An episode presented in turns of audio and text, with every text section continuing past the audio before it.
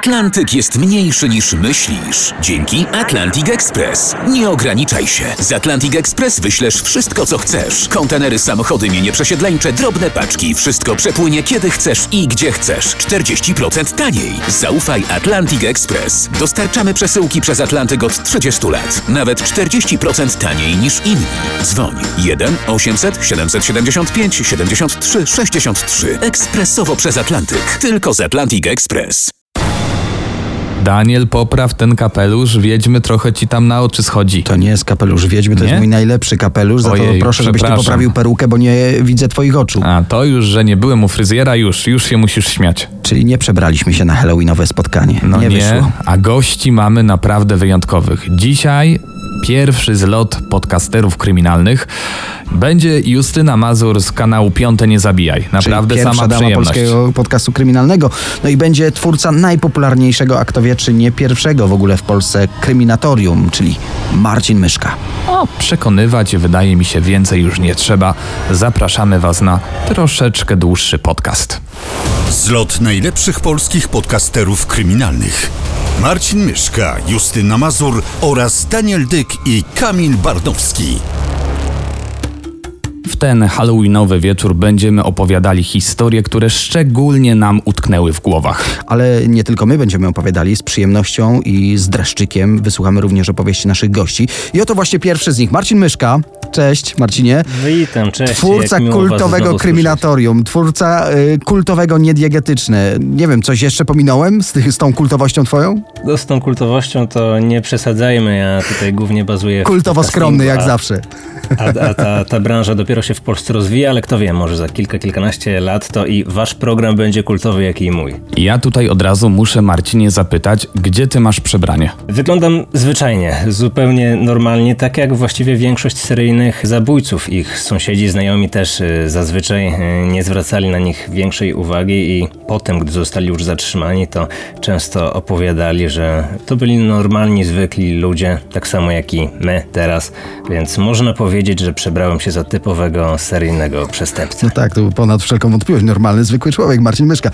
Ty nas, y, muszę ci powiedzieć, wprowadziłeś do świata morderców, gwałciceli, pedofilów, sadystów, nekrofilów i wielu, wielu jeszcze innych ilów, za co ci bardzo serdecznie dziękujemy w ogóle z perspektywy tego roku, od, który minął od naszego spotkania. Wprowadziłeś nas i my tam zostaliśmy, no. No, nie mam wyrzutów sumienia, bo z tego co widzę, to radzicie sobie dobrze opowiadając o takich historiach i widzę też, że wasze zainteresowanie w tej tematyce ciągle rośnie, więc w jakimś stopniu cieszę się z tego, że mogłem was e, zainteresować i wprowadzić w ten świat kryminału. Skoro wracamy do początku, to muszę też powiedzieć, że nie wszyscy wiedzą, że trafiłeś do nas, a my do ciebie dzięki temu, że Kamil Barnowski, tak? To ty słuchałeś y, podcastów Marcina kryminalnych. Było, tak było, nic nie kłamiesz. No dzisiaj, no jak słychać, sam opowiada z pasją o ludziach, o których ja się czasami boję mówić. I w scenach zbrodni nagraliśmy 50 podcastów, w tym takie cykle jak opowieści mafijne czy historia polskiej mafii, no jak specjalne też odcinki poświęcone jednej sprawie, takie dłuższe dla naszych słuchaczy w czasie lockdownu. Jakoś się staramy, Marcinie, wypełnić tę pustkę, którą nam uczyniłeś. I wiemy, jak zmieniał się program kryminalny w RMFFM, a co zmieniło się u ciebie po tej naszej, no, szalonej przygodzie z wakacji 2019. Na pewno ta współpraca z wami i udział w tych radiowych programach był dla mnie fajnym, miłym doświadczeniem. Pomimo tego, że rozmawialiśmy o mrocznych tematach, to mimo wszystko te nasze spotkania i wizyty u was w studiu wspominam bardzo, bardzo sympatycznie, bardzo pozytywnie. A co do mojej twórczości, to właściwie nie zmieniło się zbyt wiele. Cały czas nagrywam, regularnie w każdy poniedziałek publikuję odcinki. Również zainspirowałem się jednym z waszych programów Dorwać Bestie, bo obecnie u mnie też pojawiają się głosy aktorów, też pojawiają się efekty dźwiękowe, muzyka, więc ja trochę was wprowadziłem w świat kryminału, ale również trochę zainspirowałem się tak? waszymi produktami. Słuchaj, tak sobie kadzimy, jakby to było jakieś miłe spotkanie, a my się spotkaliśmy w celu straszliwych opowieści i chcemy je między sobą wymieniać. Jak zauważyłeś, trochę się zachowujemy jak za czasów studenckich, nie? Zebraliśmy się tutaj, zapalone świeczki, jakaś dynia jest w oknie, opowiadać sobie chcemy straszne historie. Powiedz mi, czy, czy ty też spotykałeś się w czasach studenckich na, na takich zgrupowaniach? Stąd się wzięła ta pasja do, do tajemnic, do kryminału u ciebie? W czasach studenckich to może nie, ale gdy byłem dzieckiem, to pamiętam, że bardzo lubiłem opowieści o duchach, czyli te typowe tematy, jeżeli chodzi o Halloween. To mnie niezwykle ekscytowało i wywoływało wywoływało u mnie jakieś przerażenie, które, które w jakiś sposób lubiłem. Z czasem, gdy byłem trochę starszy, te moje zainteresowania bardziej ukierunkowały się na sprawy kryminalne i tym też się zająłem i obecnie raczej preferuję te tematy kryminalne. Czyli pewnie też uznałeś, że, że te są straszniejsze, bo wydarzyły się naprawdę. Jeżeli chodzi o duchy, jeżeli chodzi o zjawiska niewyjaśnione, no to tak naprawdę nie wiemy, czy to są fakty, czy to są tylko jakieś spekulacje. Gdy mówimy o sprawach kryminalnych, bazujemy na faktach i mamy stuprocentową pewność, że te wydarzenia, o których mowa, miały miejsce w realnym świecie. No chłopaki, no wszystko pięknie, ładnie, ale tu jest przecież w RMFFM zlot podcasterów kryminalnych. Nasi goście i my opowiemy o wydarzeniach, które szczególnie utkwiły nam w pamięci. I właśnie Marcin, o czym usłyszymy od ciebie? Myślałem o trzech sprawach seryjnych zabójców z Poznania i okolic. Ostatecznie wybór padł na tego, którego historia ostatnio wzbudza coraz większy rozgłos. Mam tu na myśli Edmunda Kolanowskiego, który sam siebie nazywał zimnym chirurgiem i który często w mediach nazywany jest również nekrofilem z Poznania. Marcin, zanim zaczniesz, to ja jeszcze przyciemnię światło, dobra? I zdmuchnę jedną świeczkę, bo Ale już jest Zdecydowanie dobrze, za jasno. Żeby Teraz. nie było ciemniej. Tak, no teraz klimat jest y, zdecydowanie mroczny. Nekrofil z Poznania, no to jego pseudo jest rzeczywiście przerażające i już y, to wzbudza pewnie duże emocje. Poza tym, że był nekrofilem, to był również seryjnym zabójcą, bo ma na swoim koncie trzy śmiertelne ofiary, ale zacznijmy może od samego początku. Edmund miał bardzo trudne dzieciństwo. On był takim chorowitym dzieckiem. Cierpiał na chorobę, przez którą miał na, swoim, na swojej twarzy liczne strupy i zadrapania. W związku z tym inne dzieci, rówieśnicy nie chcieli się z nim bawić, naśmiewały się z niego.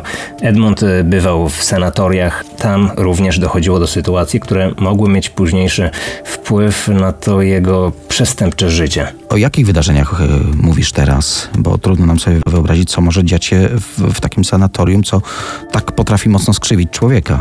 Będąc dzieckiem, jego matka często zabierała go na cmentarz na poznańskie Miłostowo, bo tam był pochowany jego młodszy braciszek. W związku z tym Edmund od najmłodszych lat był zaznajomiony z tym klimatem cmentarza. Później, gdy przebywał w sanatoriach, to w związku z tym, że obok tych placówek medycznych znajdowało się prosektorium, to on z kolegami podglądał tam sekcję zwłok kobiet i możemy wnioskować, że te sytuacje miały jakiś wpływ na jego późniejsze życie i na to, jakich czynów się później dopuścił. No po takiej młodości to chyba w tej dorosłości też nie było tak normalnie. Starał się nawiązywać e, kontakty, relacje z dziewczynami, z kobietami, ale na początku wychodziło mu to dosyć nieudolnie. Zaczepiał kobiety, napastował je, miał kilka relacji z dziewczynami, które zakończyły się próbami samobójczymi. Ostatecznie jednak znalazł kobietę, z którą wziął ślub. Ta kobieta urodziła mu dwójkę dzieci, dwie córki, jednak pomimo tego Edmund cały czas napadał na inne kobiety. W związku z tymi zdarzeniami trafił za kratki za usiłowanie gwałtów. Sąd skazał go na 9 lat więzienia. Wyszedł trochę wcześniej, jednak w czasie tej swojej odsiadki żona zdecydowała się od niego odejść i on musiał znaleźć nową kobietę i rozpocząć życie od nowa. Mimo wszystko miał w miarę udany związek, jednak ta przeszłość dawała bardzo mocno o sobie znać. Powiedziałeś, że ślub i dwie córki, a ten kolejny związek? E, No właśnie, no z pozoru wiódł normalne życie, ale jednak coś ciągnęło go do tej przestępczej, mrocznej e, strony. Gdy wyszedł z więzienia, związał się z inną kobietą, żyli w konkubinacie i wtedy zamieszkali po jakimś czasie na ulicy Wodnej. To jest właściwie samo centrum miasta. Osoby z Poznania dobrze te ulice kojarzą, a dla osób nie z Poznania mogę podpowiedzieć, że kamienica, w której mieszkał Edmund, znajduje się zaledwie minutę, może dwie minuty drogi od miejsca, w którym widać słynne koziołki, więc samo centrum miasta. No ale czekaj, czekaj. Mówiłeś, że zaczepiał dziewczyny, a na początku wspominałeś, że był nekrofilem. Edmund był fetyszystą. Z czasem pojawiło się u niego pożądanie do martwych ciał, a właściwie do fragmentów kobiecych e, zwłok. Zaczął chadzać na cmentarze. Najpierw na Neramowice, później na Miłostowo. Grasował również na cmentarzach w innych częściach Polski poza Poznaniem. Tam pod osłoną nocy rozkopywał groby, wyciągał e, zwłoki i odkrajał z nich fragmenty ciał, zawijał je w papier najczęściej i brał ze sobą do domu. Przyszywał je do szmacianych manekinów, do takich lalek. Później, gdy w jego ocenie te fragmenty ciał były już nieużyteczne, to palił je w kaflowym piecu w swoim mieszkaniu albo po prostu wyrzucał do śmieci. Wyobrażam sobie, że no, aromat nieszczególnie piękny panował w, w tym domu. To nie wzbudziło żadnych podejrzeń? Nikt się nie zorientował? I dobrze sobie wyobrażasz, dokładnie tak było. Ja zapoznałem się z aktami tej sprawy i w protokołach znalazłem słowa jego konkubiny, z którą mieszkał, która niejednokrotnie zwracała uwagę na ten nieprzyjemny zapach, o którym mówisz. I co więcej, ta kobieta, z tego co opowiadała milicjantom podczas przesłuchań, widziała nawet niejednokrotnie w piecu kaflowym fragmenty tych zwłok, które później Kolanowski palił, których chciał się pozbyć. Jednak, tak jak przekonywała Edmund, zagroził jej, że nie może nikomu o tym powiedzieć, w przeciwnym razie ją zabije. I najprawdopodobniej ta kobieta nie dosyć, że wiedziała o jego pociągu do nekrofilii, o tych zbezczeszczonych zwłokach i aktach, e, których dopuszczał się na cmentarzach, to jeszcze o tym, że zabił dziecko, a o tym było wtedy bardzo głośno w Poznaniu, bo mówiła o tym prasa, mówiła o tym telewizja.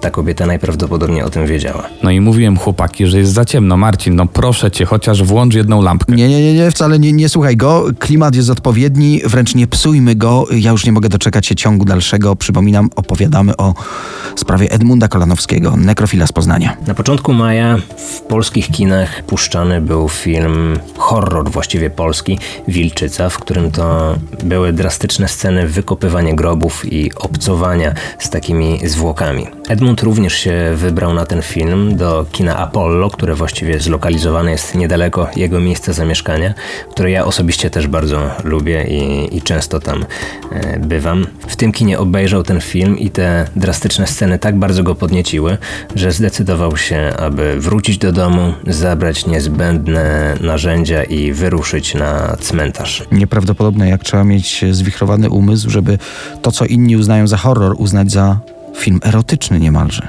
Filmy bardzo często stawały się inspiracją dla zabójców, nie tylko w przypadku Edmunda, ale i w przypadku innych spraw, ale to jest akurat opowieść na inny odcinek.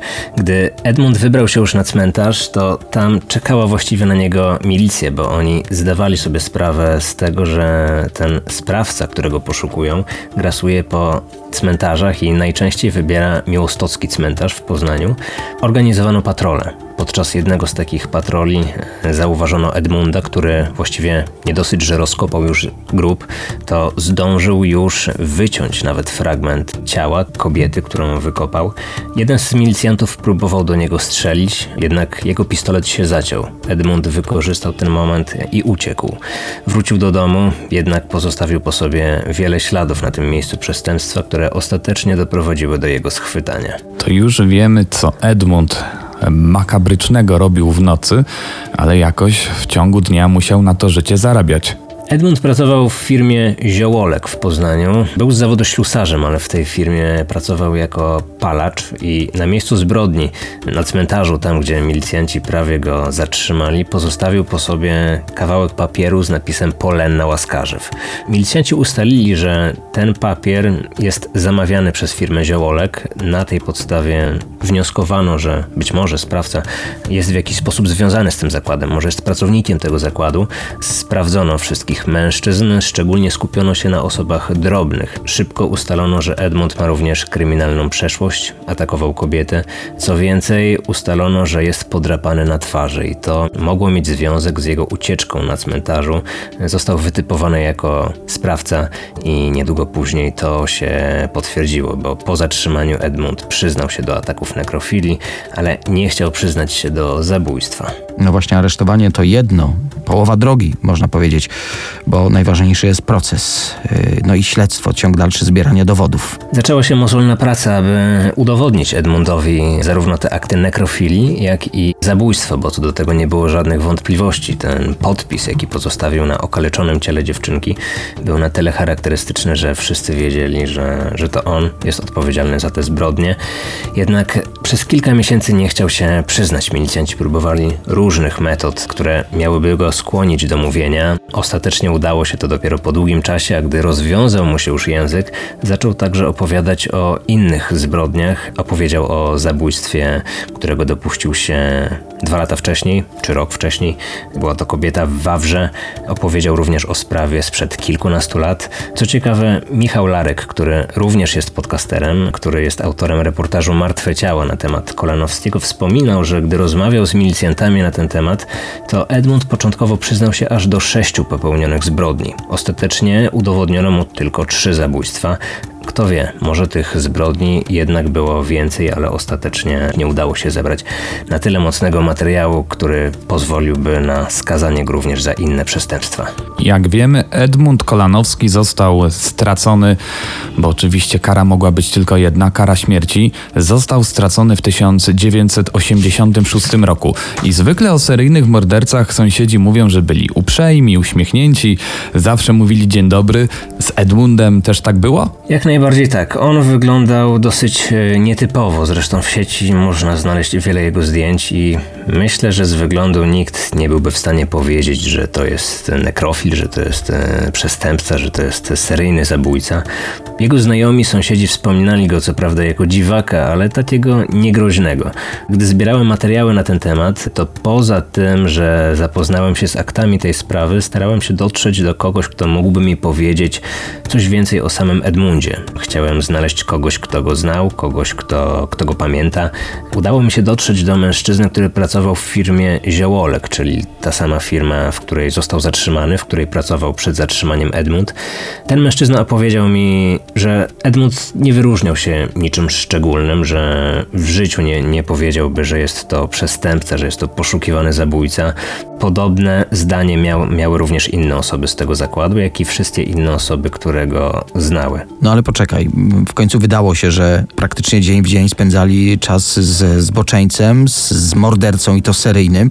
Po jakimś czasie nie uświadamiali sobie, że pewne jego zachowania były jednak podejrzane? Dla wszystkich był to na pewno szok, jednak po zatrzymaniu no, nie trudno się domyślić, że był to główny temat nie tylko w całym, właściwie w całym mieście, a już szczególnie w tym zakładzie, w którym pracował.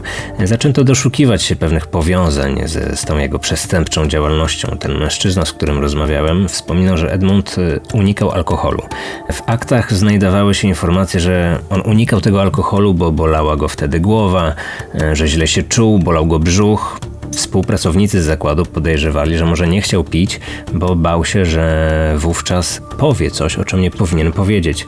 Były też inne sytuacje, na które później zwracano uwagę. Między innymi w szafce Edmunda, tam w Ziołoleku, e, znajdował się plakat przedstawiający nagą kobietę oraz mężczyznę z maską wilkołaka. To dosyć nietypowe, akurat w przypadku mężczyzn w zakładach często możemy zaobserwować różnego rodzaju plakaty prezentujące mm, sylwetki pięknych, nagich kobiet, ale sylwetki kobiet, y, obok których stoi mężczyzna z maską wilkołaka, to jest dosyć nietypowe. I gdy ja dowiedziałem się o tym od tego mężczyzny, to zwróciłem na to szczególną uwagę w zdjęciach, w aktach i rzeczywiście w szafce Edmunda były takie fotografie, były takie plakaty. To też jest ciekawe nawiązanie do filmu Wilczyca, który tak go zainspirował do popełnienia tej, tej zbrodni, do, do nekrofilii na cmentarzu. Marcin Myszka w opowieści o seryjnym mordercy Edmundzie Kolanowskim. No Daniel, naprawdę wiedzieliśmy kogo zaprosić. Dał radę. Przychylam się do Twojej opinii, że potrzebujemy włączyć światło w naszym studio. Pewnie w Waszych domach y, macie to samo. Marcin Myszka, Kryminatorium Niediegetyczne i te wszystkie inne podcasty fantastyczne polecamy. Marcinie, mam nadzieję także, że zostaniesz z nami, posłuchasz y, spraw, które nam nie dają zasnąć, a właśnie w taki halloweenowy wieczór nie ma lepszej okazji, by właśnie o tych tematach powspominać. No i poczekaj, y, proszę, na kolejnego z naszych podcastowych gości. Pewnie jestem bardzo ciekawy zarówno Waszych historii, jak i historii kolejnego e, gościa. Dziękuję za zaproszenie, było mi bardzo miło. Cześć. Zlot najlepszych polskich podcasterów kryminalnych. Marcin Myszka, Justyna Mazur oraz Daniel Dyk i Kamil Bardowski. A my wracamy do zlotu podcasterów kryminalnych i większości wydaje się, że to całe Halloween to takie no strachy na lachy, ale niestety w tym czasie wydarzyły się też prawdziwe kryminalne zbrodnie. Czuję, że powinniśmy tutaj opowiedzieć o morderstwie Meredith Kercher. To jest bardzo głośna sprawa z Włoch. Meredith przyjechała w 2007 roku do Perugii na e, Erasmusa. Studenci wiedzą doskonale, na czym ta wymiana polega.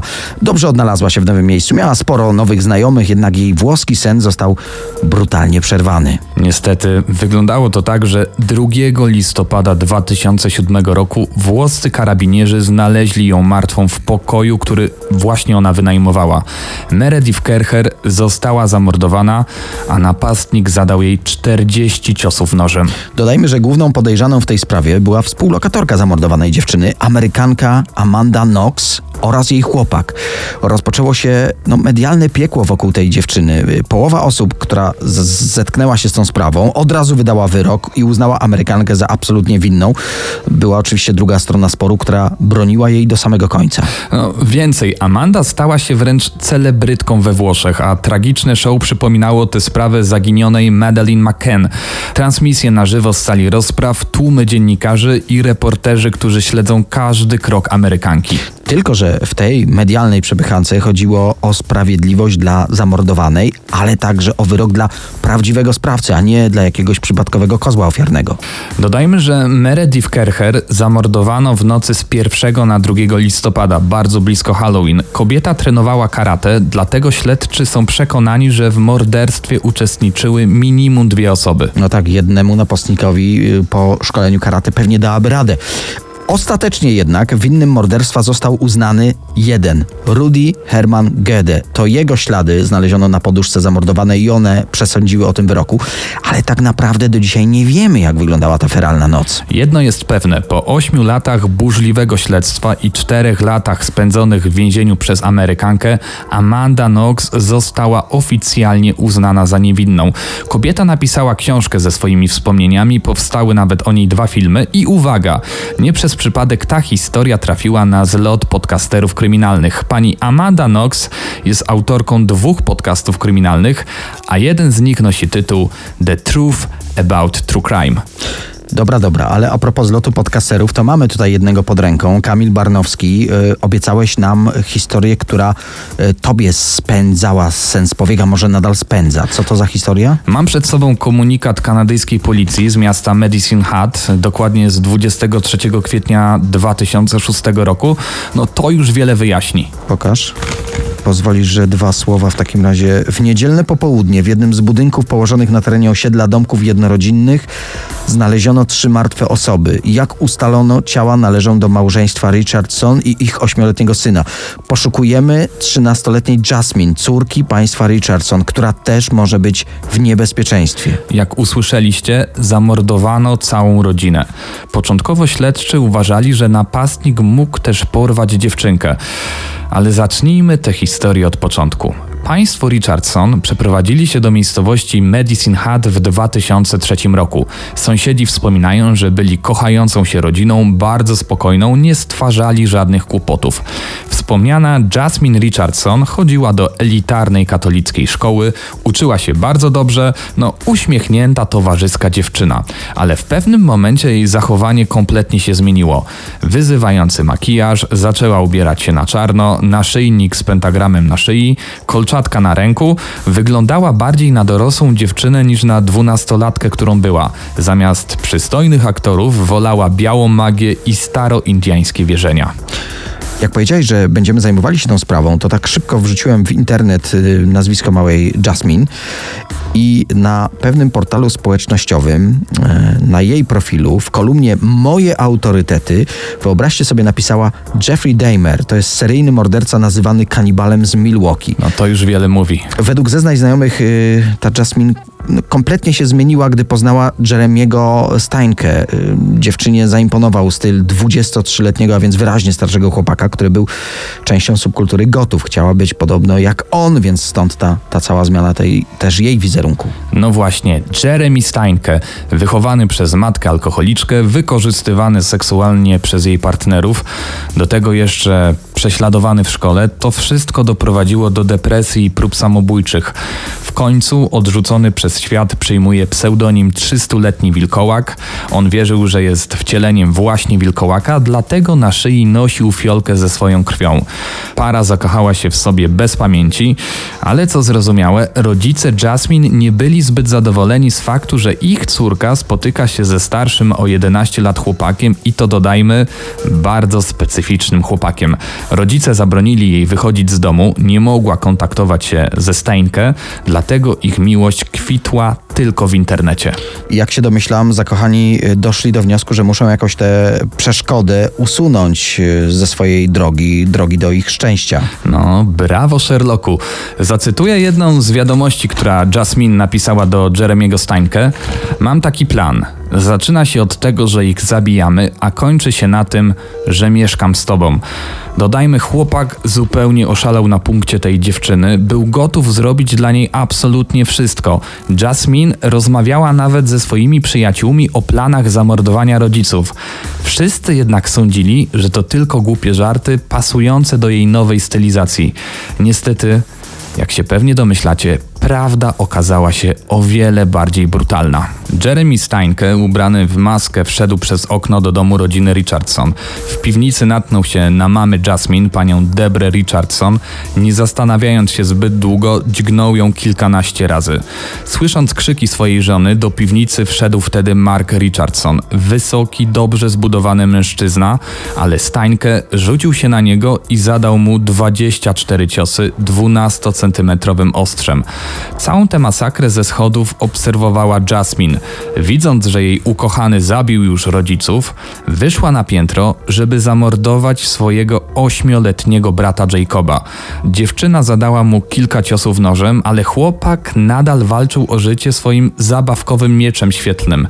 Jednak ostateczny cios padł z rąk Jeremiego Steinke. No i tak jak wspominaliśmy, gdy policja przyjechała na miejsce tej okrutnej zbrodni, wszyscy byli przekonani, że Jasmine musiała zostać porwana przez mordercę. że to ona jest ofiarą, a prawda była taka, że po wszystkim para zjadła romantyczną kolację w restauracji, potem uciekli do miejscowości Lider oddalonej o 130 km od domu państwa Richardson, a tam świętowali swój sukces. Upragniona wolność kochanków nie trwała jednak długo, bo policja zatrzymała ich już następnego dnia, dokładnie 24 kwietnia 2006 roku. Wkrótce po aresztowaniu Steinke poprosił listownie Jasmine o rękę, a ona oczywiście się zgodziła. Wspomniałeś o ich korespondencji tutaj listownej, ale właśnie bardzo ważnymi dowodami w tej sprawie była korespondencja mailowa, y, czy też na komunikatorach między oskarżonymi, na portalach społecznościowych. Z tych wiadomości jednoznacznie wynika, że to właśnie Jasmine zmanipulowała swojego chłopaka i to ona namówiła go do tego morderstwa. Zdecydowanie to ona była mózgiem całej operacji. Steinke prosił nawet swoich znajomych o pomoc w zabijaniu, bo bał się, że jeśli tego nie zrobi, że jeśli nie zamorduje rodziców dziewczyny, to Jasmine go po prostu zostawi. Warto też dodać, że podczas śledztwa ta nastoletnia dziewczyna zeznała, że zabiła swojego brata, uwaga, ponieważ pozostawienie go bez rodziców byłoby zbyt okrutne. W 2007 roku Jasmine Richardson została skazana za trzy morderstwa na 10 lat więzienia. Dodajmy, że w kanadyjskim kodeksie prawnym po prostu nie ma większej, bardziej surowej kary dla, dla małoletnich. W momencie ogłoszenia wyroku ma zaledwie 13 lat i jest najmłodszą osobą, która kiedykolwiek została skazana w Kanadzie za wielokrotne morderstwo. Jeremy Steinke usłyszał wyrok potrójnego dożywocia bez możliwości wcześniejszego zwolnienia. Jeszcze coś, co ciągle siedzi mi w głowie. Jeremy Steinke, zapytany przez śledczych, dlaczego zamordował rodzinę Jasmine, odpowiedział: Jeśli kogoś naprawdę kochasz, to zrobisz dla niego absolutnie wszystko. Dodajmy, że Jasmine Richardson wyszła na wolność 6 maja 2016 roku. Jej terapia resocjalizacyjna przyniosła ponoć pełen sukces. Według sędziego istnieje bardzo małe prawdopodobieństwo popełnienia ponownego przestępstwa. Zresztą posłuchajcie sami, co powiedział sędzia ułaskawiający dziewczynę. Myślę, że twoi rodzice i brat byliby z ciebie dumni. Oczywiście nie możesz cofnąć przeszłości, jednak możesz żyć ze świadomością, że kontrolujesz swoje zachowanie i to, co robisz każdego dnia. No, ciekawym wątkiem w tej sprawie jest jeszcze film Natural Born Killers, y, czyli Urodzeni Mordercy, w którym para zakochanych zostaje seryjnymi mordercami. Według różnych źródeł Jasmine i Jeremy obejrzeli ten film dosłownie dwie godziny przed morderstwem. Mieli nawet powiedzieć swoim znajomym, że muszą działać w podobny sposób, tylko jeszcze bardziej brutalnie.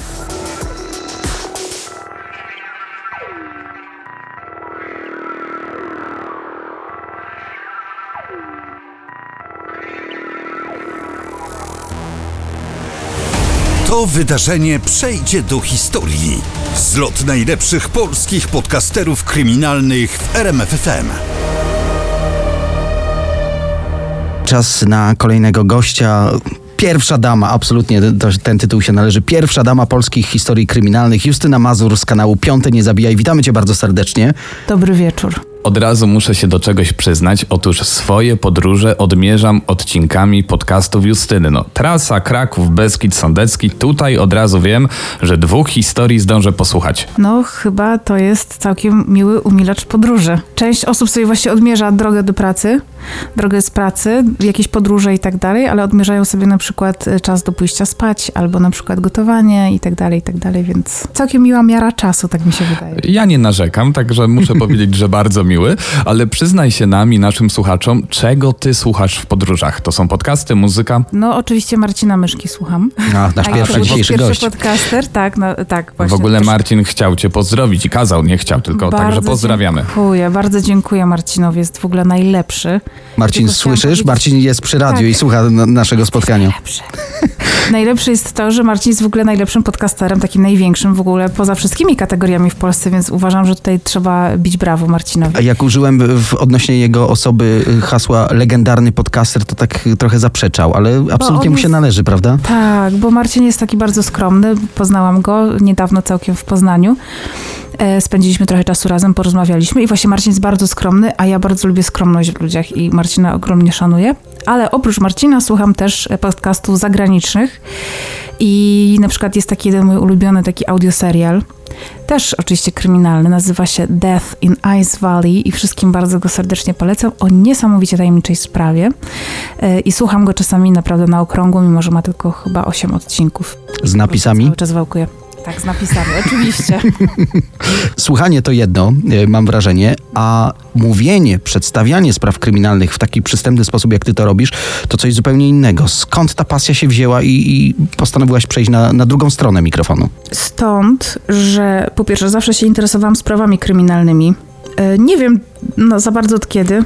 Raczej pamiętam, że to było w podstawówce musiałam być wtedy. E, A dlaczego zaczęłam nagrywać? Dlatego, że szukałam tych historii wszystkich kryminalnych i zawsze mnie bardzo interesowały te polskie, bo w Polsce był taki deficyt programów. E, To było kompletnie niezagospodarowane i ja miałam taki głód i takie poczucie niesprawiedliwości, że jest mnóstwo o zbrodniach z zagranicy, seryjni mordercy i tak dalej, a u nas tak jakby trzy, trzy postaci i w ogóle cały czas te same i w ogóle mało tych wszystkich treści. I głównie Marchwicki. I głównie Marchwicki, tak, e, Skorpion i tak dalej. Już miałam takie, Boże, ileż można o Skorpionie słuchać, czy o kolejnym wampirze skądś tam. E, Więc e, zdecydowałam, że zacznę nagrywać e, podcast o polskich sprawach i będę opowiadała o tych sprawach w taki sposób, w jaki ja sama chciałabym słuchać, czyli jak to mówił mój ulubiony słuchacz, którego serdecznie pozdrawiam, znaczy jeden z ulubionych, nie krew i flaki, tylko właśnie ta psychologiczna otoczka wokół, co się dzieje, że ktoś staje się nagle zabójcą, co się dzieje, że ktoś nagle staje się ofiarą, gdzie jest ta granica, e, którą przekraczamy, bo jestem zdania, że każdy z nas w odpowiednich okolicznościach mógłby zostać e, zabójcą.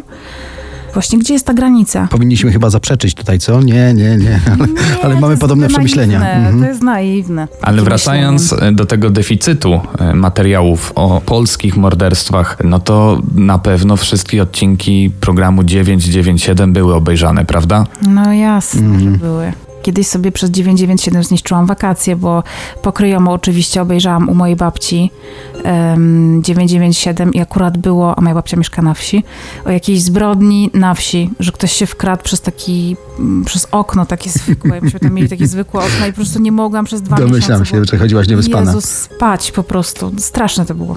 Także trzeba uważać. Pierwszą sprawą, którą ty się zajęłaś na swoim kanale, to śmierć Doroty Strynkiewicz. I Tak. dlaczego akurat ta sprawa?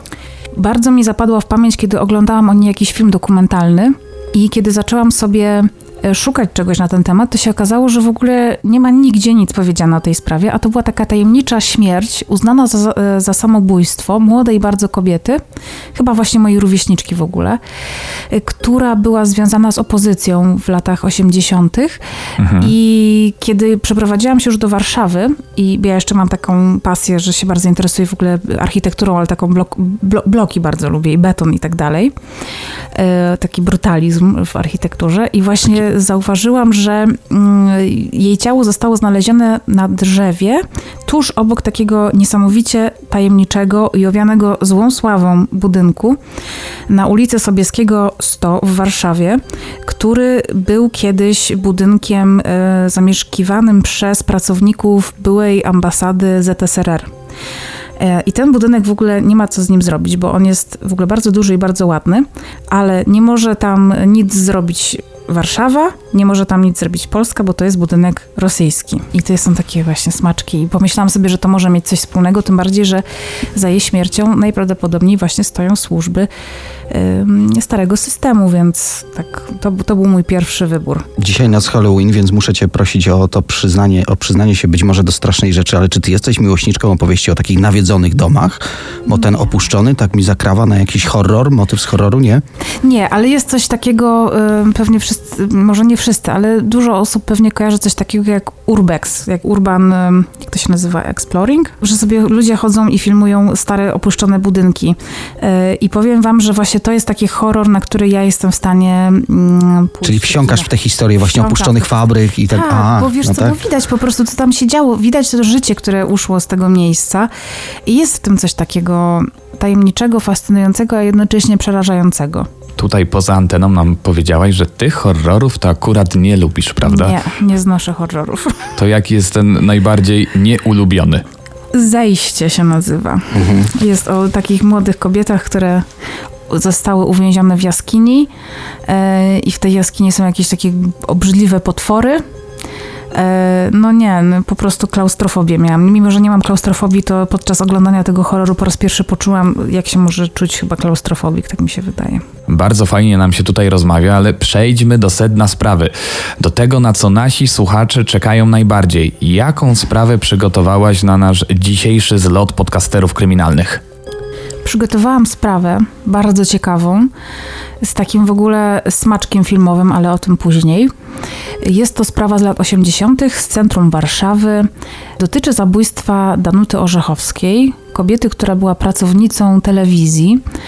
E, Tam nawet całkiem wysoko postawioną. Cała historia rozpoczyna się zimą, więc jesteśmy już porę roku do przodu w tamtej historii. E, Kiedy e, nad jeziorkiem Czerniakowskim dwóch wędkarzy widzi w wodzie pływający dziwny obiekt. E, Postanawiają się mu bliżej przyjrzeć i kiedy podchodzą bliżej brzegu, widzą, że jest to garnek, w którym jest jakieś zawiniątko, tak- jakiś pakunek. I postanawiają ten garnek wziąć. Kiedy odpakowują e, to, co jest w nim, e, odkrywają z przerażeniem, że jest tam ludzka głowa, najprawdopodobniej kobiety. E, oczywiście od razu wzywają milicję. Nie wiem, ile to zajęło, bo jeszcze musieli gdzieś tam dobiec przecież do telefonu. Mhm. Lata 80. Tak, dokładnie 80 rok. E, Kiedy milicja przyjeżdża na miejsce, no tam dokonuje oględzin miejsca znalezienia zwłok i tak dalej, no okazuje się, że ciała nigdzie nie ma, więc wiedzą, że to ciało gdzieś na pewno musi się znajdować, reszta ciała, bo tam była sama głowa. E, No i okazuje się po kilku godzinach, że to najprawdopodobniej jest ciało e, z- zaginionej Danuty Orzechowskiej, której zaginięcie zgłoszono dzień wcześniej w Warszawie. Kobieta po prostu nie pojawiała się w pracy, nie pojawiła się w domu, nie, nie dawała znaku życia. E, I 20 godzin po znalezieniu tego mm, zawiniątka w y, garnku na dworcu centralnym w Warszawie e, Krzysztof Kieślowski kręcił zdjęcia do jakiegoś swojego filmu, nawet nie wiem czy nie do dekalogu słynnego. E, I tego dnia, kiedy miał robić zdjęcia, y, przyjechała cała ekipa na dworzec centralny i się okazało, że dworzec jest zamknięty, bo coś się strasznego stało na tym miejscu, w tym miejscu. I wyobraźcie sobie, że owszem, tak było, ponieważ e, okazało się, że w dwóch skrytkach na bagaż e, było coś, co straszliwie śmierdziało. Ludzie się skarżyli na to, że po prostu coś cuchnie na tym dworcu, więc przyjechała milicja, była przekonana, że tam po prostu ktoś wiózł jakieś mięso ze wsi i zostawił tam, zapomniał odebrać, to mięso tam zgniło i tak dalej. E, Kiedy otworzyli te skrytki, zobaczyli, że są tam dwie walizki i na tych walizkach były bukiety kwiatów położone, dwa. To było dość dziwne, oczywiście okrutnie, okrutny był zapach, fetor wręcz. I kiedy otworzyli te walizki, okazało się, że są tam poćwiartowane zwłoki, bez głowy.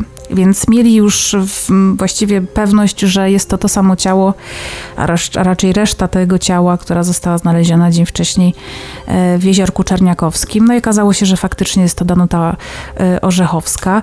Zatrzymajmy się tutaj na moment. A czy wyjaśniono, czemu służyły te kwiaty? Czy to miał być jakiś e, rodzaj hołdu składanego? No to było, to było zagadkowe, dlatego że chyba śledczy w ogóle na początku myśleli, że to musi być jakiś znak od zabójcy, albo na przykład jakiś z jego znaków Rodzaj podpisu, tak? Dokładnie, rodzaj podpisu.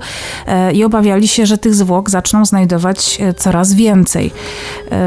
Więc y, nie łączyli tego z nikim innym, y, bo nie, nie mieli w bazie nikogo takiego, kto podobnie, nie wiem, gdzieś tam ukrywał zwłoki. Natomiast, natomiast byli przerażeni, że jest to początek jakiejś serii, bo tak to wyglądało. Tym bardziej, że dodam tylko, że zwłoki były poćwiartowane w iście precyzyjny, wręcz medyczny sposób, ponieważ z kolan były wycięte rzepki kolanowe w ogóle, e, co jest podobno jakimś ultra precyzyjnym zabiegiem chirurgicznym e, i nawet taki zwykły człowiek, nawet taki, który był z biologii asem, em, to nie wie, że, że to można zrobić i że to bardzo ułatwia tam pakowanie.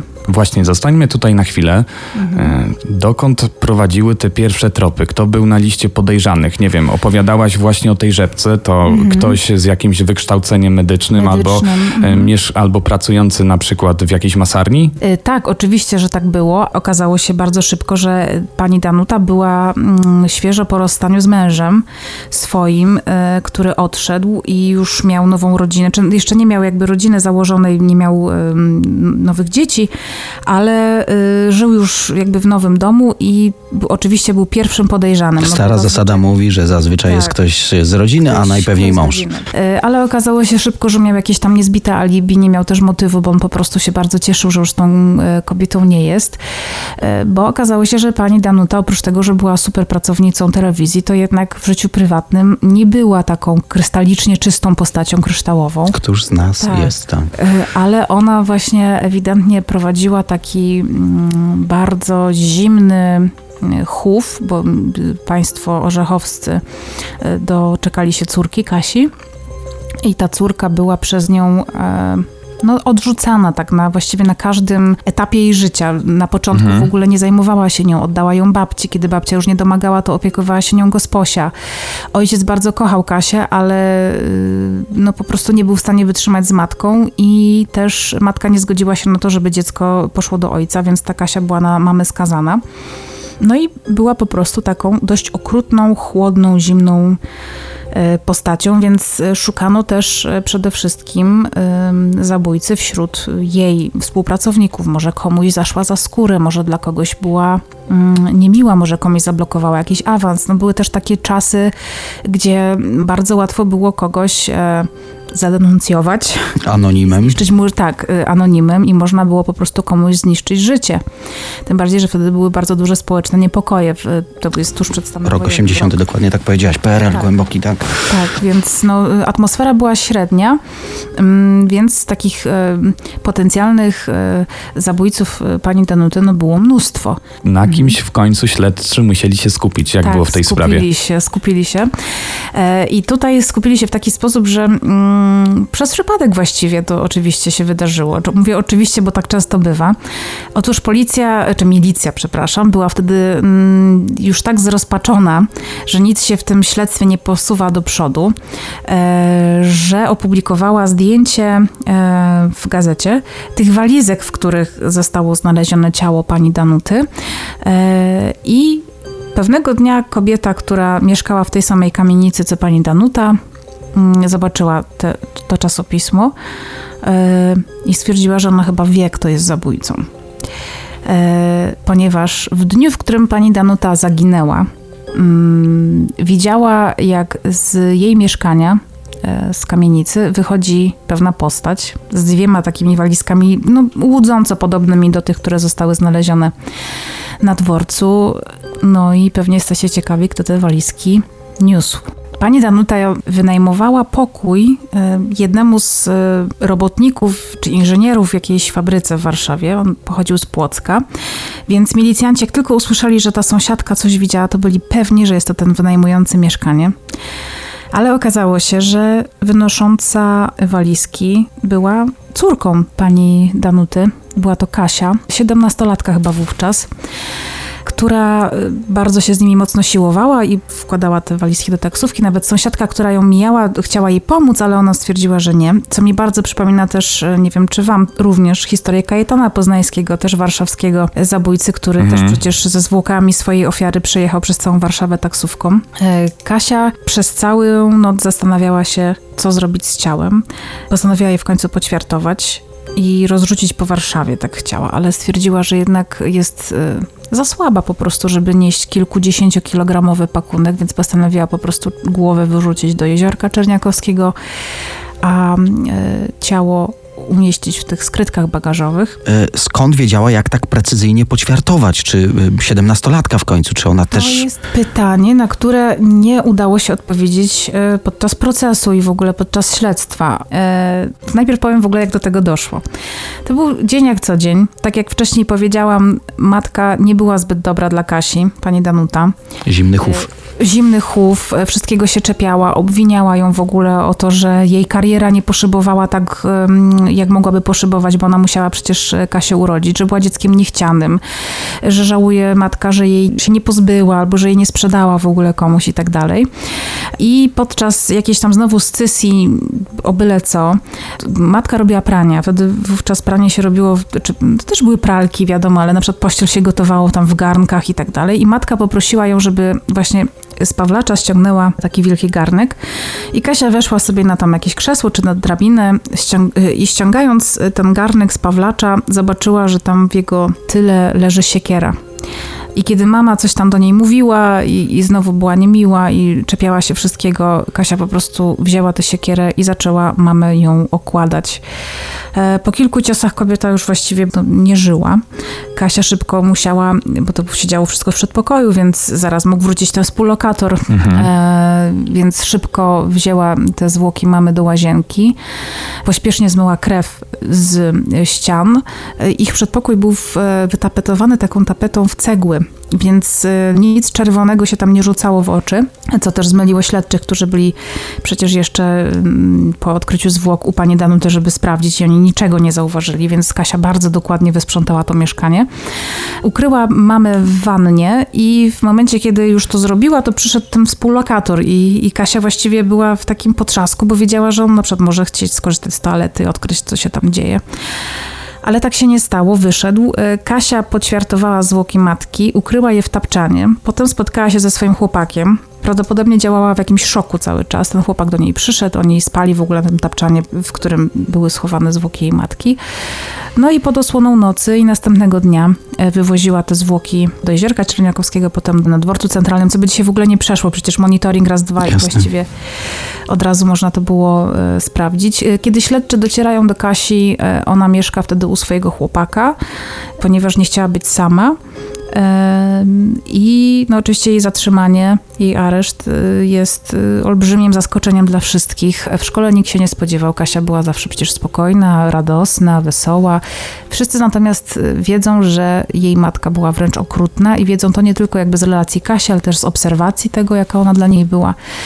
E, no i dochodzi do procesu sądowego, w wyniku którego Katarzynę uznano za winną oczywiście zabójstwa i skazano ją na, i teraz zagadka dla was, na... Mhm, pewnie łagodny wyrok, ale to co, dlatego, że miała 17 lat tylko i była jeszcze Albo dzieckiem niepełnoletnim? W, niejako w afekcie. Tak, sąd uznał, że, czy wszyscy biegli sądowi, psychiatrzy i tak dalej, uznali, że działała w stanie zniesionej poczytalności, okay. że działała w silnym afekcie, i skazano ją. E, wiek jakby nie był w ogóle okolicznością łagodzącą. Mhm, okay. E, natomiast była relacja z matką, to jak matka ją traktowała, była okolicznością łagodzącą. Zresztą wszyscy, którzy znali Kasię, bardzo jej bronili. E, Danuty właściwie nie bronił nikt poza jakąś tam koleżanką i kimś z pracy. Nawet gosposia mówiła, że ona się po prostu, wiadomo, że to jest szok, ale że ona rozumie, co tą e, Kasią powodowało i tak samo sędzia przyznał rację. Kasia skazana na 8 lat więzienia, czyli te dolne granice widać, Mhm. tam chyba od 8 lat do prawdopodobnie kary śmierci można było chyba dostać. I tak spodziewałem się, że jeszcze mniej. No, ale odsiedziała 5, została O. zwolniona. E, I jako 23-latka wyszła już na wolność. E, Zmieniła nazwisko, założyła rodzinę, ma męża, dwójkę dzieci. E, Nie chce w ogóle wracać do tamtej sprawy, nie wypowiada się w ogóle w mediach. E, Jej ojciec chyba udzielił jakiegoś wywiadu reporterowi, ale też oczywiście anonimowo, że jest ze swoją córką bardzo blisko, jest zżyty i Kasia teraz prowadzi takie życie przykładnej matki, pani domu. I wiadomo tylko tyle, że bardzo przeżyła tę sytuację, tę sprawę. Na pewno miała jakieś olbrzymie poczucie winy. Ale sędzia, czy tam skład sędziowski zadawał podczas tego procesu cały czas pytanie, kto tak naprawdę jest ofiarą tego zabójstwa. Ale faktycznie wówczas sądy były bardzo surowe i tak przykładnie y, karały y, przestępców, szczególnie zabójców. A tutaj wykazał się ten sąd bardzo dużą wyrozumiałością, taką, tak, tak wyważony był ten wyrok, zresztą tak mówi wiele ekspertów dzisiaj. Zagadką pozostaje, jakim cudem była w stanie tak perfekcyjnie poćwiartować zwłoki. Nie wiem, Kamil, czy zauważyłeś, ale jakoś tak dziwnie cicho i spokojnie zrobiło się w naszym studio i Justyna, bardzo za to dziękujemy, bo, bo takie właśnie chwile zadumy towarzyszą nam właściwie po każdym twoim podcaście. Justyna zdecydowanie zamurowała nas tą dzisiejszą historią. Historią morderstwa Danuty Orzechowskiej, pracownicy telewizji polskiej. Ja jeszcze, Justyna, tutaj mam jedną kwestię do ciebie. Bardzo się cieszę, że robimy ten program tutaj na żywo, bo przynajmniej nie będę musiał tego podcastu słuchać w samochodzie, bo już przecież teraz już wszystko wiem. Tak, ty już wszystko wiesz, dokładnie. Piąte nie zabijaj. Bardzo dziękujemy. Bardzo też dziękuję. Dbajcie o siebie i bądźcie bezpieczni. Tak zawsze kończę swoje podcasty.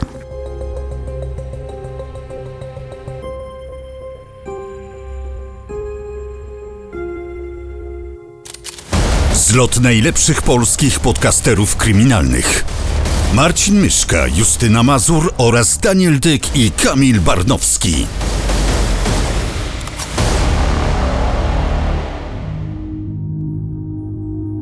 Wiesz, co mi to spotkanie nasze przypomniało? No, no raczej, oczywiście te wieczory przy horrorach ze znajomymi i te mroczne opowieści na No koloniach. to też, bo do tego się przyznajemy, ale jeszcze coś sprzed bardzo, bardzo wielu lat, początek XIX wieku. Spotkanie y, no, wielkich nazwisk, Mary Shelley, y, jej mąż Percy y, oraz ich znajomi, Lord Byron, którego wszyscy znamy z lekcji w szkole, a także John Polidori, pisarz. Z całym szacunkiem, oczywiście, ale gdzie nam do tych wielkich nazwisk? Oczywiście, ty w ogóle nie ale sama sytuacja jest bardzo podobna, bo też ich było czwo, czworo. Też się spotkali, żeby mm, poopowiadać sobie przerażające historie. To nie było Halloween, to był środek lata 1816 roku. E, dodam, że rok wcześniej któryś z tych wulkanów fińskich wybuchł. Wiesz, taki te, te, te, co się tam... było to, co w Polsce, tylko wtedy nie było samolotów. Znaczy, rzeczywiście nie zamknęli nieba dla samolotów, ale na niebie były takie chmury, tak paskudna pogoda, że w ogóle klęska nie urodzaju, jakieś zamieszki głodowe w całej Europie. Natomiast tych czworo przyjaciół e, spędzało akurat lato nad jeziorem genewskim i pogoda była paskudna. Zero słońca, zimno. Czyli takie standardowe lato nad polskim morzem, prawda? No kto by takie pomyślał, że, że Genewa, sierpień. Genewa i Władysławowo może tak wiele łączyć. W każdym razie mówiło się o tym y, y, roku 1816 w Europie, że to był w ogóle rok bez lata, także mniej pojęcie. No i wtedy z tych nudów, no bo co można było robić? Na spacery nie bardzo. y, Panowie i pani postanowili straszyć się wieczorami, opowiadać niezwykłe historie zasłyszane, ale zrobili sobie też taki konkurs, kto opowie najstraszniejszą historię, jakiej świat jeszcze nie słyszał. No jak opowiedziałeś bardzo ciekawe, inteligentne nazwiska, inteligentne postaci, no to musiało coś z tego wyjść wyjątkowego, na I pewno. absolutnie wyszło. John Polidori napisał Wampira. To jest y, tekst, który później zainspirował słynnego pisarza Brama Stokera do napisania Drakuli. Dziesiątki różnego rodzaju y, nawiązań, gdzie tam dziesiątki, setki, y, a może nawet dziesiątki tysięcy nawiązań filmowych, komiksowych. No to jest postać absolutnie kultowa. Y, Z kolei Percy Shelley napisał serię y, niesamowitych opowiadań, takich dzisiaj powiedzielibyśmy trochę science fiction.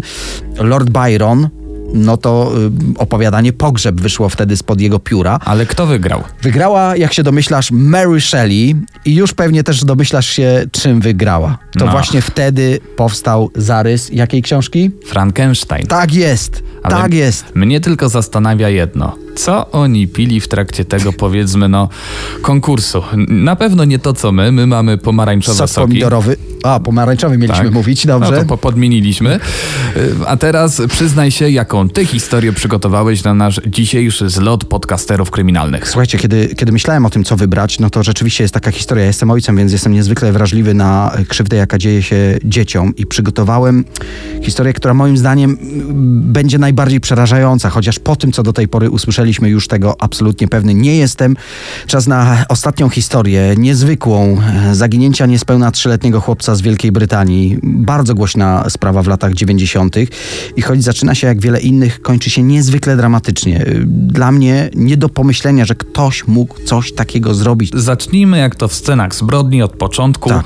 Porwanie Jamesa Balgera, no to początkowo typowe zaginięcie dziecka. Denis, y, jego mama, wybrała się z małym Jamesem i jego ciocią Nikolą do centrum handlowego w niewielkim mieście Bootle na północ od Liverpoolu. I z tego co ja pamiętam z tej sprawy, chłopak był niezwykle ruchliwym dzieckiem, dlatego mama bardzo go pilnowała. Tu jeszcze jedno sprawiło, że był oczkiem w jej głowie. James był jej drugim dzieckiem. Jego starsza siostra Kirsty zmarła przy urodzeniu, więc mama szczególnie bała się, by nie stracić też tego swojego drugiego, ukochanego, wyczekiwanego dziecka. Ale masz rację, był też ruchliwy, dlatego na zakupy y, mama brała go zwykle w wózku, no bo dało się go tam jakoś zapiąć, czasami w tym wózku zasnął, no wiadomo, jest trochę spokoju. Ale tym razem mieli wpaść tylko po kilka rzeczy do tego centrum handlowego, no więc wózka nie wzięli. Podsumujmy. James był częściowo na rączkach, częściowo za rączkę I prowadzony. nie wszędzie chciał wchodzić z mamą oczywiście. No, wiadomo jak to bywa z dziećmi. Y, No więc Denis weszła do sklepiku mięsnego, nie było kolejki, y, oszklone drzwi, chłopak stał przed nimi, cały czas go widziała.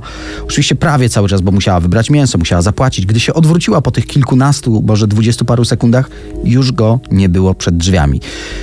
Denis nie wiedziała jeszcze wtedy, że 12 lutego 1993 roku około godziny 15.40 widziała synka po raz ostatni. No, domyślamy się, że najpierw spanikowała, jak to zwykle rodzice, szukała go, a w końcu zgłosiła zaginięcie ochronie sklepu. Rzeczywiście matka przeszukiwała okoliczne stoiska, szukała także Jamesa na ulicy przed centrum. E, W końcu, jak powiedziałeś, zawiadomiła ochronę. Ta przeszukiwała parter centrum handlowego. No przecież to nie pierwsze zaginięcie w centrum handlowym, więc do sprawy na pewno podeszli rutynowo. Jednak nie było tutaj rutynowego finału poszukiwań. Nikt nie ogłosił, synek czeka przy kasie. Synek się nie odnalazł. Powiadomiono policję. W końcu zamknięto galerię handlową na całą noc. W tym czasie przeszukiwano pomieszczenie po pomieszczeniu. Sprawdzano każdy kąt, a policja z uwagą przeglądała monitoring. I właśnie z zapisu kamer monitoringu wiemy, że w tym czasie, gdy, gdy szukano chłopca na parterze tak rutynowo, jak zauważyłeś, James był na piętrze i wyszedł sobie spokojnie z galerii handlowej. Dlatego następne działania policji skupiły się na przeszukiwaniu okolicy wokół centrum. Na miasto wyjechały radiowozy z megafonami, tam poszła informacja, kogo szukają, podawano rysopis, w telewizji puszczano nagrania y, z monitoringu. w stylu- Ktokolwiek widział, ktokolwiek wie, tak to o wyglądało. kontakt, oczywiście. Równocześnie sprawdzano opuszczone budynki. Może tam wszedł, może gdzieś zmęczony zasnął, może wpadł do jakiegoś kanału. Sprawdzano też pobliskie tereny kolejowe. No, wiadomo, chłopaki lubią ciuchcie, też lubiłem. Może skusił go odgłos pociągu i wybrał się tutaj bez mamy, żeby spokojnie sobie na nie popatrzeć. I właśnie tutaj na drugi dzień od zaginięcia, wyobraźcie sobie, znaleziono Jamesa, a właściwie na jego y, szczątki trafili przypadkowi przechodnie. Y, szczątki były w stanie, w którym trudno było rozpoznać tego uśmiechniętego chłopaka ze zdjęć, jakie pokazywały telewizje. Ciało było zmasakrowane, przecięte na pół przez przejeżdżający pociąg. No to mamy dramatyczny wypadek. Chłopak przyszedł oglądać te pociągi i niestety jeden z nich go potrącił. No dokładnie tak to wtedy wyglądało. Tak też myśleli śledczy. Jednak prawda okazała się zupełnie inna. Autopsja, y, zabezpieczone ślady na, na miejscu tego wypadku wykazały, że James był przed śmiercią długo i bestialsko torturowany. Ale to jeszcze nic. Prawdziwy horror mamy, gdy okazuje się, kto stoi za tym bestialskim, bezsensownym morderstwem. Zrobiło to dwóch dziesięciolatków, którzy nudzili się na wagarach. Przypomnijmy, ciągłe zwroty akcji. Najpierw typowe zaginięcie dziecka w galerii. Później okazało się, że chłopak trafił na pobliskie torowisko, gdzie niestety przejechał go pociąg. No, wielki dramat rodziców, bo o tym nie wspomnieliśmy, a w szczególności matki, która go po prostu nie upilnowała na zakupach. Ale śledztwo wykazało, że faktycznie było to uprowadzenie i bestialskie morderstwo, które, i to jest niepojęte, dokonało dwóch dziesięcioletnich chłopców. Mówiliśmy, że nagrania z monitoringu trafiły do telewizji i, i widać było na nich, że James idzie z dwoma nieco starszymi chłopakami. Jeden przed nim, jeden trzyma go za rękę. E, Jedna z kobiet rozpoznała, że e, wśród tych chłopaków jest niejaki John Venables. Pięć dni od porwania ten trop e, sprawdziła policja. John oczywiście zaprzeczał, że ma coś wspólnego z zaginięciem chłopaka, że nic nie wie o żadnym Jamesie, ale gdy policjanci powiedzieli, że mają wszystko nagrane przez kamery, no to wtedy przyznał się i opowiedział, jak było. A było tak, y, tego feralnego dnia John i jego kolega Robert Thompson urwali się ze szkoły. I to nie był pierwszy raz, chłopcy znani byli z trudnego charakteru, jak się mówi, prawda? Uczniach. znam ten typ, ciągle wplątują się w kłopoty, prawda? M- Między innymi rzucali kamieniami w okna i rozbijali szyby dla zabawy, chodzili na grandę, kradli owoce z ogródków, chociaż to bym jeszcze nie przekreślał y, człowieka. To nie jest takie złe. To, nie, to coś mamy tutaj na sumieniu za dzieciaka, ale sąsiad się zgadzał. Y, Natomiast przyłapywano ich też nieraz na, na jakichś drobnych kradzieżach sklepowych. Zdarzało się też im dręczyć zwierzęta. Koledzy widzieli, jak y, rzucali kamieniami do ptaków, jak znęcali się nad kotami. Ale wróćmy do tych wagarów. Początkowo włóczyli się bez celu, a w końcu trafili do galerii handlowej w Butul. Tak, tu kręcili się z kolei po stoiskach i znowu kradli swoim zwyczajem jakieś drobiazgi. Trochę słodyczy, jakieś baterie, zwinęli figurki troli, które wtedy były topową zabawką. Ukradli także niebieską farbę, co będzie miało znaczenie y, dla, dla śledztwa. Ale emocji niestety najwyraźniej było im mało. Tak, w którymś momencie wpadli na pomysł, żeby porwać jakieś dziecko i je zabić. Podkreślamy to. Mówimy o dwóch dziesięciolatkach. Chcą porwać i zabić inne dziecko. Wyobraźcie sobie, że podeszli do jakiegoś chłopaka stojącego samotnie w centrum handlowym. Y, Już właściwie zgodził się z nimi iść, ale wówczas zjawiła się jego mama i ich plan się posypał. Dlatego szukali dalej i tak trafili na niespełna trzyletniego Jamesa Balgera stojącego przy drzwiach sklepu mięsnego. John Venables y, zawołał go, come on boy, chodź tu chłopaku i, i właściwie to wystarczyło, by mały poszedł y, ze starszymi kolegami, nie opierał się, najwyraźniej dziecięca ciekawość wzięła tutaj górę.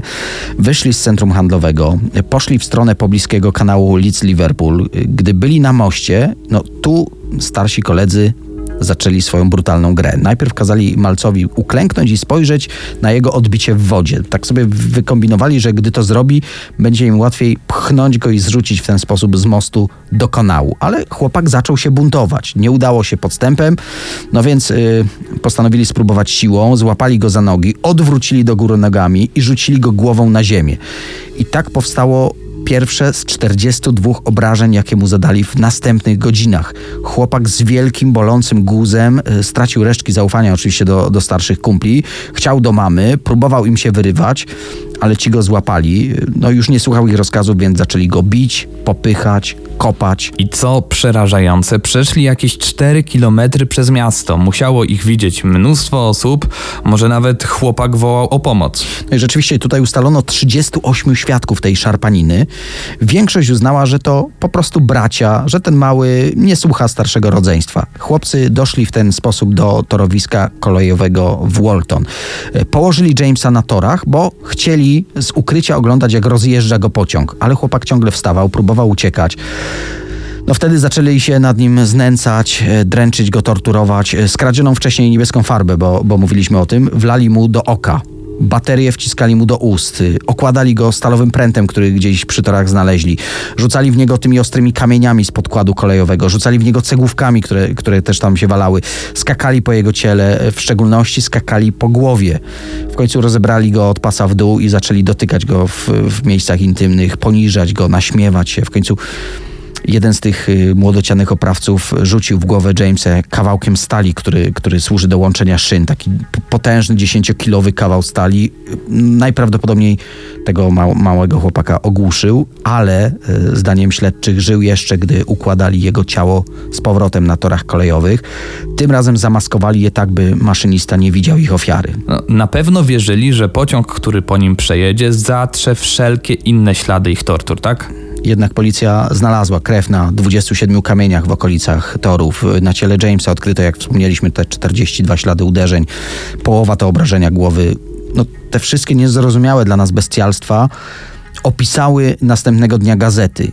No i wyobraźcie sobie, wściekły tłum chciał zlinczować chłopaków w trakcie, gdy policja wiozła ich na rozprawę. No, dowody były niepodważalne. Przecież monitoring, o którym mówiłeś, odciski palców, krew na butach oprawców no, stali się najmłodszymi skazanymi mordercami w historii brytyjskiego prawodawstwa. Tak, chłopaków y, trochę potraktowane jak dorosłych, skazano ich na więzienie bez określenia długości wyroku. Y, Wielokrotnie tę długość zmieniano, ostatecznie wyszli z więzienia w 2001 roku. No i zmieniono im tożsamość, by nie doszło do linczu po latach. Ale John Venables lubił się chwalić tym, co zrobił. Niewyobrażalne. Sam się przedstawiał prawdziwym nazwiskiem, dwukrotnie wrócił za kratki, między innymi za posiadanie kokainy i za posiadanie dziecięcej pornografii, a w listopadzie 2017 roku dostał kolejny wyrok za przemoc wobec dzieci. Obecnie, o ile nie straciłem tej rachuby, ma już czwartą tożsamość. Detektyw, który przyjął zgłoszenie o zaginięciu małego Jamesa, powiedział: Ta dwójka dobrała się w piekle, wybryki natury. Gdyby nie zostali złapani, obawiam się, że znów by zabili. Czyste zło. Na pogrzebie małego Jamesa były tłumy. Wszędzie zdjęcia, błękitne oczy, blond włosy. Przypominano, jak ruchliwym, wesołym i bystrym był dzieciakiem, że znał już litery, że potrafił liczyć. Przypomnijmy jeszcze, że on uwielbiał tańczyć w stylu Michaela Jacksona. No właśnie, ceremonia pogrzebowa odbyła się do ulubionej piosenki chłopczyka, czyli Heal the World. Ta piosenka stała się także nieoficjalnym hymnem fundacji założonej później przez mamę Jamesa. Michael Jackson dał na to swoją zgodę.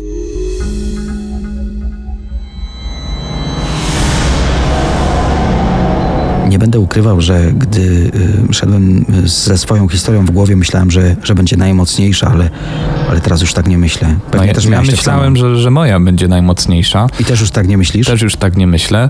Ta historia Justyny Mazur była Dziwna bardzo cisza mocna. Zamurowało mnie Ale- po niej absolutnie. Ale Marcin też powiedział parę szczegółów. Wydawałoby się, że o Kolanowskim już wszystko wiemy, a tu proszę bardzo, zawsze coś wyciągnie ciekawego z tego swojego poznania. Czyli podsumujmy, no udał nam się pierwszy zlot podcasterów kryminalnych, no napiszcie nam na Instagramie, nam się wydaje, że udał się, że ho ho. A nawet, że uuu, O tak, euforycznie, w stylu scen zbrodni. Zapraszamy na kolejny odcinek. Daniel Dyk, I Kamil do Bardowski. usłyszenia, papa. Sceny zbrodni w RMFFM.